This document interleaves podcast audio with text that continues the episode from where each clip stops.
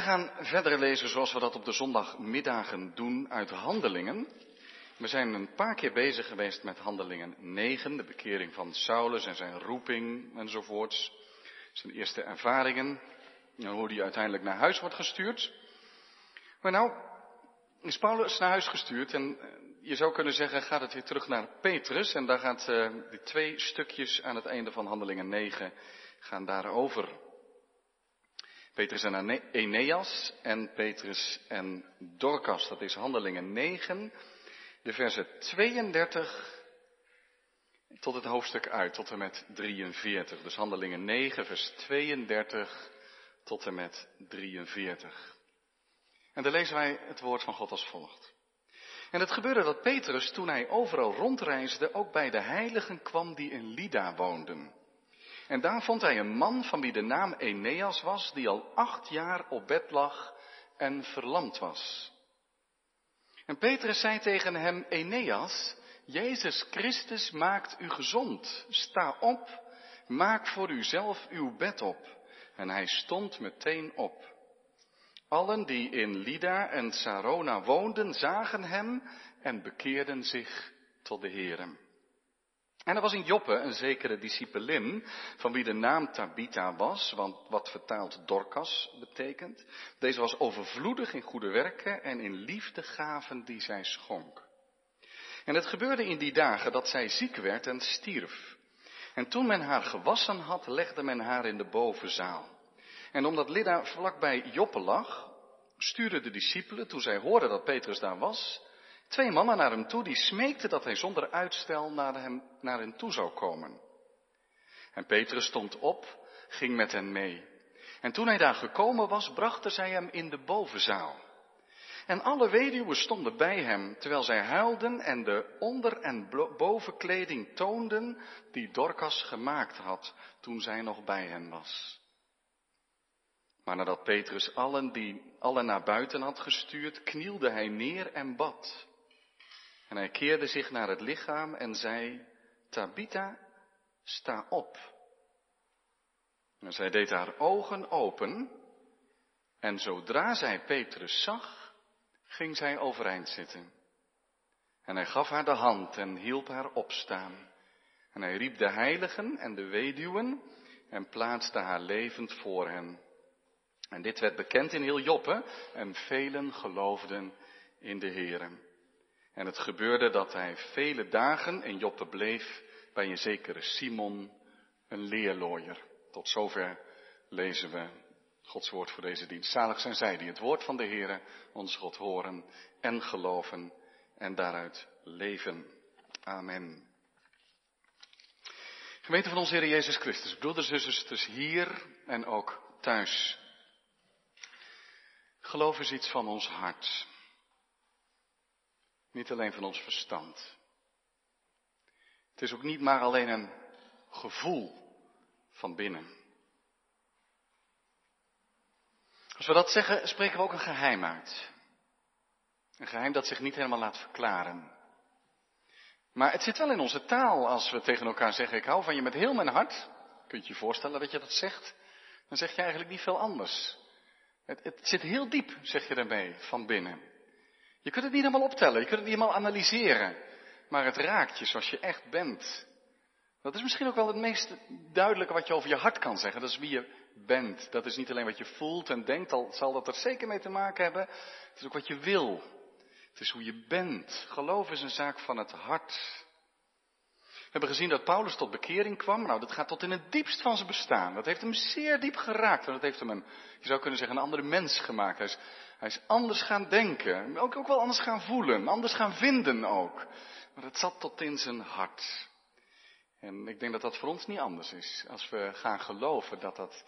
Ja, dat is niet een kwestie van je vindt eens een extra iets erbij in je leven, maar het raakt je heel diep. Maar geloof is niet alleen iets van ons hart. Geloof is ook iets van onze handen. In dit gedeelte is Paulus weg.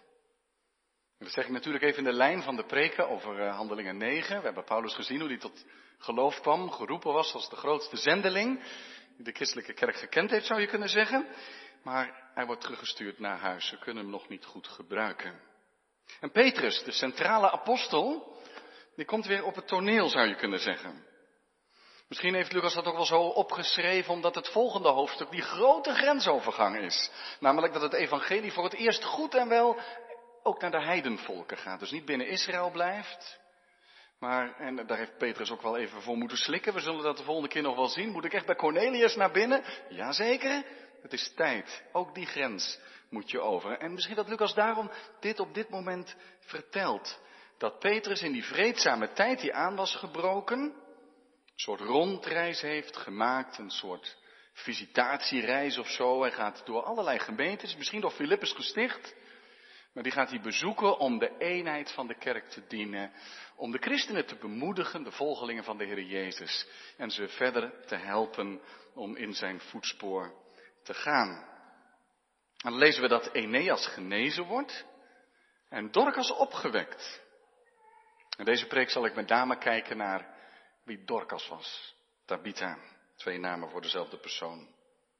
Zij was een illustratie, een levend voorbeeld van wat het is om Christus te leven.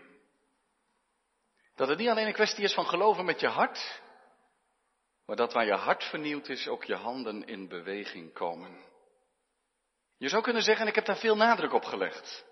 Petrus werk ontzettend belangrijk. Geroepen, wijd mijn schapen, zei Jezus tegen hem. Je zou bijna zeggen, wie is er belangrijker dan Petrus? Nu, je kunt nog twisten, zou Paulus het dan misschien zijn? Want hij wordt geroepen, de meester zet van God, de vervolger wordt volgeling en de grote zendeling. Dat is geweldig belangrijk, zeker toch in Gods koninkrijk. En ik heb daar ook wel de nadruk op gelegd. Dat God kan roepen tot een hele bijzondere functie in zijn koninkrijk. Maar net als je daar je helemaal op wil richten, op dat bijzondere, een bijzondere taak in Gods koninkrijk, vertelt Lucas ons, willen jullie Dorcas niet vergeten. Weet je dat dat net zo belangrijk is, minstens zo belangrijk als zendeling worden? Dat je de Heer Jezus kan dienen met naald en draad?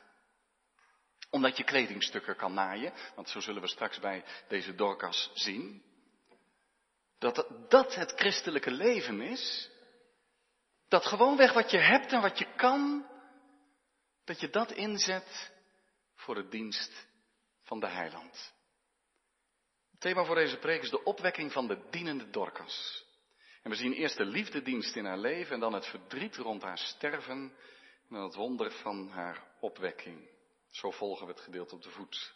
Het is dus een van de gemeenteleden daar in Joppe, Dorcas, ook wel Tabitha genoemd, wat zoiets als hinde of gazelle betekent. Een zekere discipelin staat er, vrouwelijke discipel. Prachtige naam trouwens voor een gelovige. Hier worden ze nog geen christen genoemd, die naam moet nog uitgevonden worden. Maar het is een, volgeling, een leerling van Jezus. En ik denk dat dat, je leest daar maar zo overheen, maar dat moeten we maar niet doen. Dat het erg belangrijk is. Zijn wij discipelen van Jezus? Je kunt je zoveel namen geven. Ik ben een christen, ik ben een gelover en er zijn veel dingen meer die je kan zeggen, maar een leerling van Jezus, die altijd weer luistert naar wat Hij zegt. En die ook echt een volgeling van Hem is. Ook, ook daarom moeten we er niet overheen lezen, omdat dat, dat de liefdedienst van deze vrouw, is niet alleen een kwestie van, ja, je hebt nou eenmaal mensen die algemene menslievendheid hebben. Nou, dat is zo en daar kun je geweldig ontzag voor hebben. En het is belangrijk en te waarderen en nog veel meer mooie woorden kun je erover zeggen. Maar zij doet dat als discipel van Jezus. Dus daar is in Joppe, ik denk dat Filippus, de evangelist, dat gedaan heeft. Die heeft haar de boodschap van Jezus Christus gebracht en dat heeft haar geraakt en aangesproken. Dus ze heeft daar waarheid in herkend en dat heeft haar leven geraakt. Dat, dat, dat vertelt het over Jezus en hoe hij leefde en hoe hij met mensen omging. En dat hij uiteindelijk zich liet binden en, en liet martelen en liet, liet, slaan en aan het kruis liet vastnagelen. En dat hij dat deed voor ons. Dat is, dat is bij haar binnengekomen. Daar heeft ze zo'n diep, diep ontzag voor gekregen. Waardoor ze vanaf dat moment zegt, hem wil ik volgen. Ik wil een leerling van hem zijn. En, en daarom gebruik ik, en dat deze daarvoor wellicht ook, hè. Het is niet zo dat als je tot geloof komt, je opeens andere dingen gaat doen, maar je zegt, ja, ik, ik kan wat met naald en draad, maar nu doe ik dat voor Jezus. Ik heb wat gaven en talenten van de Heer gebruik, gekregen. En daar wil ik iedereen mee dienen die ik maar tegenkom. Ze doet dat als discipel van Jezus. En er staat geen maat op haar liefdewerk. Er staat, ze deed het overvloedig, overvloedig in goede werken en liefdegaven die ze gaf. Waarschijnlijk was ze alleen, niet getrouwd. Ik weet het niet helemaal zeker, maar er wordt verder niks van gezegd. Je zou het denken. Misschien was ze wel weduwe, net als die kring die ze om haar heen had. En ze diende Jezus op twee manieren. Er staat in vers 36, ze was overvloedig in goede werken en in liefdegaven die ze schonk. Misschien deelde ze geld uit. Of misschien eh, kochten ze daar uh, lappen van op de markt enzovoorts. En, en naaiden ze daar kledingstukken en investeerden ze er zo in. In ieder geval heeft ze niet met haar geld haar goede werken afgekocht. Zo zou je kunnen doen, nou, ik geef af en toe wel wat weg, dan hoef ik verder niet zoveel. Dus wij moeten dat ook maar niet doen, maar ook kijken hoe we de Heer echt in de praktijk van ons leven kunnen dienen. En opvallend is dat als zij dan sterft en Petrus komt, en dan spring ik even naar vers 39, dan, dan staan daar, er staat, alle weduwen stonden bij hem, terwijl zij huilden en de onder- en bovenkleding toonden die Dorcas gemaakt had toen zij nog bij hen was. Dus ze staan daar te huilen omdat Dorcas overleden is. En dan, dan, dan zeggen ze, kijk, dit, dit wat ik nu aan heb, heeft ze ook nog gemaakt. En dat, en hebben ze van thuis wat meegenomen en dat. En daar, moest kijken, daar was ze nog mee bezig. En zo laat ze zien wat, hoe, hoe Dorcas een discipelin van Jezus was.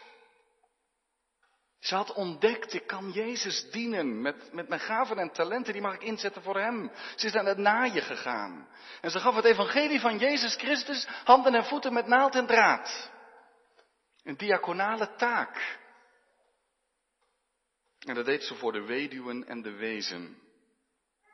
Ja, omdat dat het meest nodig was wellicht, zeker. Maar laten we ook niet vergeten dat Israëls God bijzondere zorg heeft voor wat kwetsbaar is. En dat was in die tijd, moet je maar rekenen, nog, ja, ik zal niet zeggen dat het vandaag de dag niet zo is, maar in die tijd misschien nog meer, als je daar alleen voor kwam te staan, zonder sociale voorzieningen. Dus een weduwe, je had eigenlijk geen, geen echte inkomst en je deed natuurlijk je best, maar wat was je kwetsbaar en wezen ook. Het is niet zo vreemd hè, dat Jacobus in zijn brief in hoofdstuk 1 vers 27 zegt, weet je wat echte godsdienst is? Het is niet alleen een kwestie van God komen prijzen in de kerk. Echte godsdienst, weet je wat het is? Als wezen en weduwe bezoeken in een verdrukking en jezelf onbesmet bewaren van de wereld. Zo vat Jacobus het hele christelijke leven maar even samen. Maar die voorop zet wezen en weduwe bezoeken. Lees, kijk om je heen. Wie heeft er hulp nodig? Draag het. En help. In Psalm 146 hebben we dat ook een plek in ons lied gegeven. Gelukkig ben je, zalig ben je als de God van Jacob aan je kant staat, als die je helpt. Want hij ontfermt zich over wezen en weduwen. Hier, zei Dorcas, een nieuwe jas, een nieuwe rok, een trui heb ik voor je gebreid. Hoef je dus niet veel voor te weten, hè? Misschien denk je wel eens, ja, wil je echt God dienen in, in zijn kerk en koninkrijk, dan moet je toch wat kunnen en weten. Nu, je kunt wat en je weet wat. En je mag heel eenvoudig iets doen met wat je kan. Ben jij een discipel?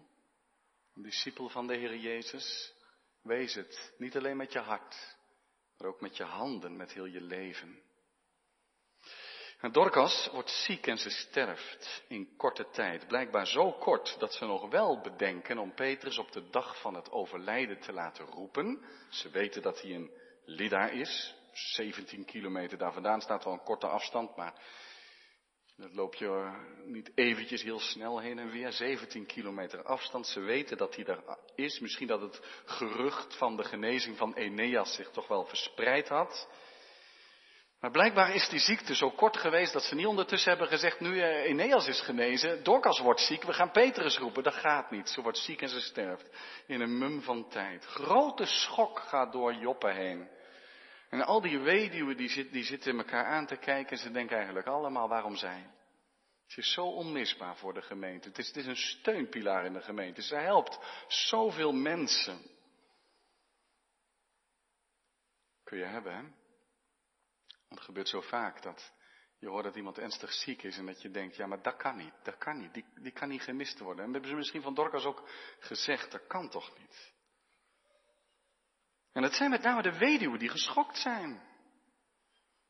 Wat een band gaf de liefdedienst van Dorcas.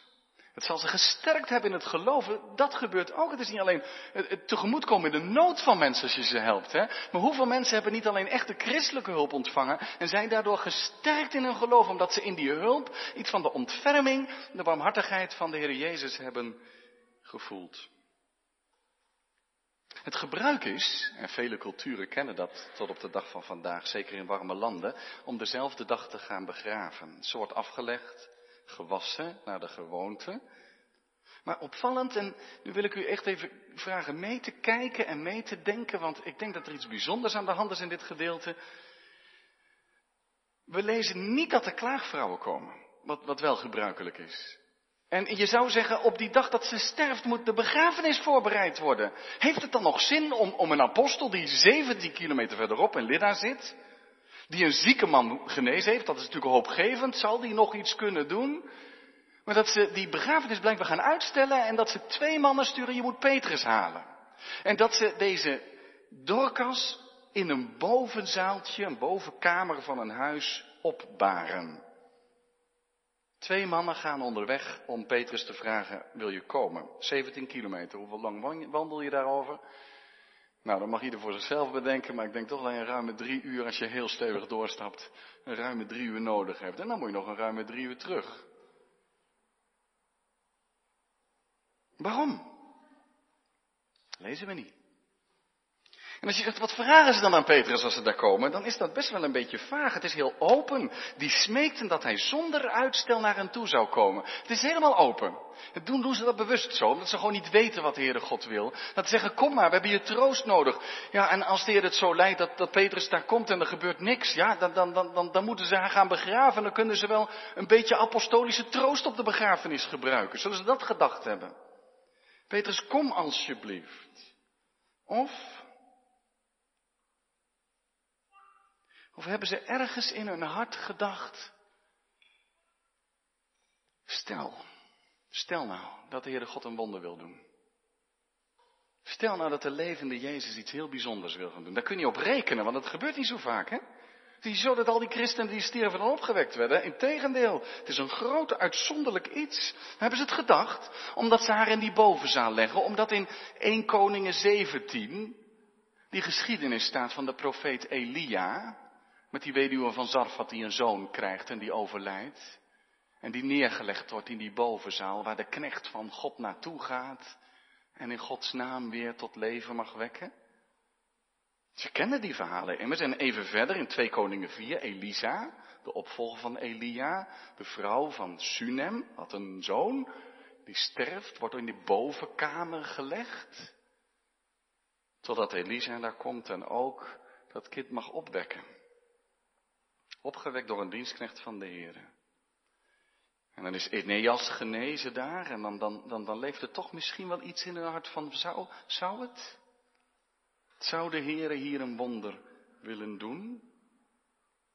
Ik denk ook wel, we moeten door Petrus heen zijn gegaan. Hij gaat onmiddellijk mee om wat te doen. Heeft hij 17 kilometer de tijd voor. Om wat te doen.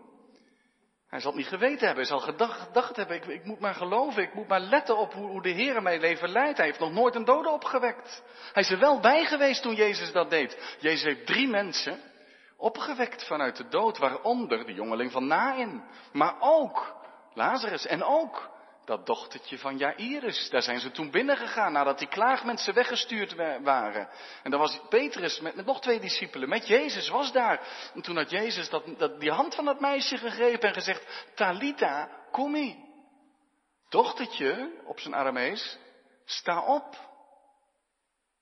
Ongetwijfeld denkt hij daaraan. Als Petrus daar aankomt, vers 39, dan staan al die weduwen daar, bij dat huis waar Dorcas ligt opgebaard, daarboven, in dat bovenkamertje. En toont de kledingstukken en ze huilen, en dat zegt genoeg. Opnieuw lezen we niet van een duidelijk verzoek, ze vallen niet voor Petrus neer, maar Petrus, kun, kun, je, niet eens, eens proberen op zijn minst? Dat je misschien toch nog tot leven wekt. Nee, het is heel open. Is dat niet heel opvallend? Het lijkt wel alsof ze de Heere God niet willen dwingen, dat willen ze niet. En het lijkt wel of ze voortdurend, ja je zou bijna zeggen, spelen met de mogelijkheid. Ik weet niet of ik dat precies zo mag zeggen, maar dat ze zeggen, heren, ja, voor u zijn alle dingen mogelijk, maar we weten ook niet wat de Heer wil. En we hebben hier een dienstknecht en die moet het zelf ook maar vragen. Ze zetten Petrus niet voor het blok, maar ze zeggen alleen, kijk, hier is ons verdriet. We kunnen eigenlijk die doorkast niet missen. En zo wachten ze maar op wat de Heere God wil doen. We weten hoe die geschiedenis verder gaat. Maar even zo, even tussen twee haakjes. Wat nou als het die dag tot een begrafenis was gekomen? Wat zouden er dan voor afscheidstoespraken geklonken hebben bij Dorcas kist? Tegenwoordig kun je uitvaarten uh, goed regisseren, hè? maar niet uh, wat er over je gezegd wordt. Wat zal er dan van ons gezegd worden? Stel, hè? Ik wil het uh, niet te somber voorstellen, maar is het niet verkeerd om daar af en toe eens aan te denken? Stel nou dat ik weg zou komen te vallen deze week, wat zou er dan gezegd worden? Niet dat dat het belangrijkste is hoor, daar gaat het niet om, maar toch. Wat blijft er van je leven over als een getuigenis? Daar gaat het me even over. Weten dan de mensen die je achterlaat, oh maar dat is helder. Dat is helder, hij of zij was van de Heer Jezus. Dat bleek in hoe die leefde. Het was net zo alsof de Heer Jezus Christus zichtbaar werd. Wat een zegen, hè? Als je dan zo'n getuigenis, als er dan zo'n getuigenis als van die weduwe over je klinkt. Opmerkelijk, Petrus stuurt ze allemaal weg om alleen te zijn. Ik denk dat hij dat doet. Het blijft een beetje gissen natuurlijk, omdat hij dat meegemaakt heeft in Lucas 8 bij Jairus en dat dochtertje. Toen stuurde Jezus al die klaagvrouwen weg. Die geen openheid hadden voor het wonder wat God kon doen. Die zeggen, nee, ze lachten hem uit. Dat kan natuurlijk niet, hè, uit de dood opstaan, dat gaat niet. Nu zijn er wel geen klaagvrouwen, maar hij wil alleen zijn. Petrus wil alleen zijn, stuurt iedereen weg om alleen met de Heer te zijn. Het lijkt wel alsof hij zegt, Heer, wilt u nu ook net zo dichtbij zijn als toen? En dan knielt hij neer en bidt hij. Hij heeft geen magische kracht hoor. Hij heeft geen magische kracht. Hij bidt, Heer, als u het wilt.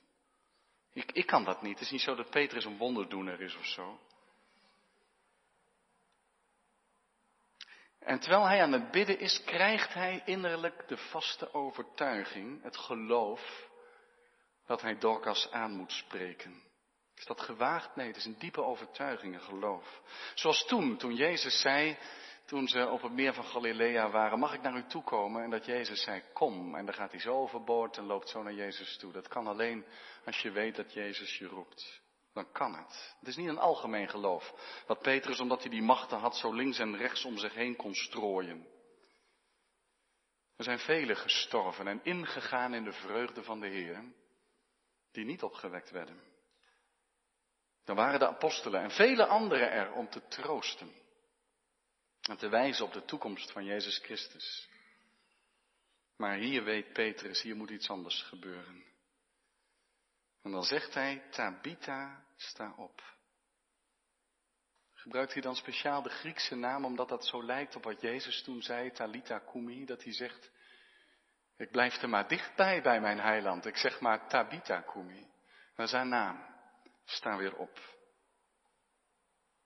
Tabitha Kubi. Mag ik uw woorden gebruiken, heren, in navolging van u?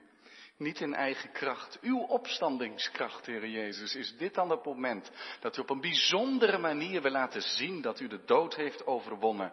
En dat de toekomst van alle die in u geloven is dat eens de dood weg zal zijn. En dat het leven zegeviert. Praten tegen een dode? Gebeurt veel, komt niet veel terug. Niets, maar nu wel. Maar als de Heer in het wil horen, doden zijn stem, de stem van de Zoon van God, en die ze gehoord hebben zullen leven. net zoals Heer Jezus die jongen van in aan de moeder teruggaf, helpt Petrus Dorcas overeind, als de heiland, de opgestane, het machtige wonder doet en haar terugbrengt in het leven en opent de deur, roept de heiligen samen en geeft hen Dorcas terug. Oh, je kunt er nog wel, als je de neiging hebt hoor, doe dat gerust allerlei vragen daarbij stellen van waarom Dorcas wel en Stefanus niet? Waarom mijn moeder niet?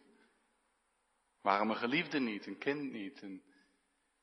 Waarom zoveel niet en Dorcas wel, weet ik niet. Waarom Eneas genezen en vele anderen niet? Waarom werd Bartimaeus door Jezus genezen, terwijl niet alle blinden genezen werden? En je krijgt daar vanuit heel de Bijbel geen programma voor, geen uitleg bij.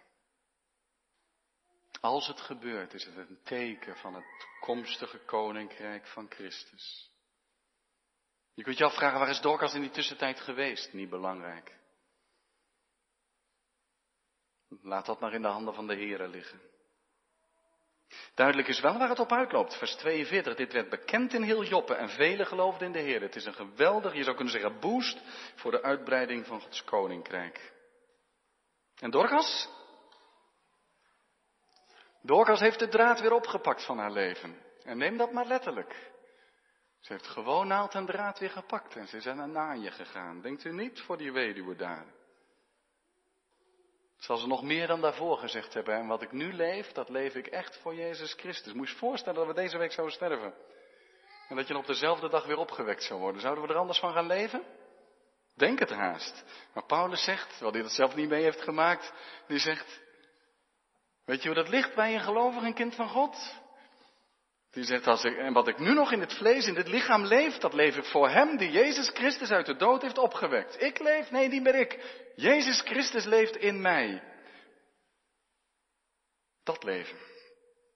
Voel je aan waar het hier om gaat? We hebben gezien dat Petrus, als het ware, weer in de schijnwerpers komt. Ja, hij is nog steeds apostel. Nog meer, dat Jezus Christus de levende Here is, die in alle verdriet die je tegen kan komen in je leven, en alle zorgen die er zijn, en alle verlieservaringen, die zegt wie in mij gelooft, die ontvangt hier rust en vrede en echt eeuwig leven. Hij is de levende. En Dorcas herinnert ons eraan. Dat het in de christelijke kerk, dat daar ja Petrussen en Paulussen wel belangrijk zijn om het evangelie te verkondigen. Maar dat de christelijke kerk daar is, waar Dorcas is. Die de Heere lief heeft met haar handen. Amen.